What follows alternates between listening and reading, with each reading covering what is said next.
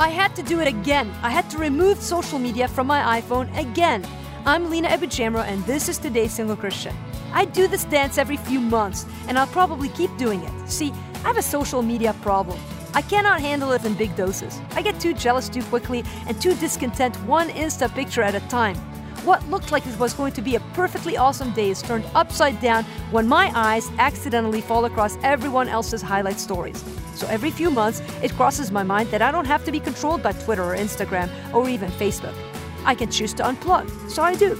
I simply remove the social media app off my smartphone and build in some content restrictions. I do it long enough to remind myself of who I am, and I do it long enough to hear Christ whisper to my heart again You are loved.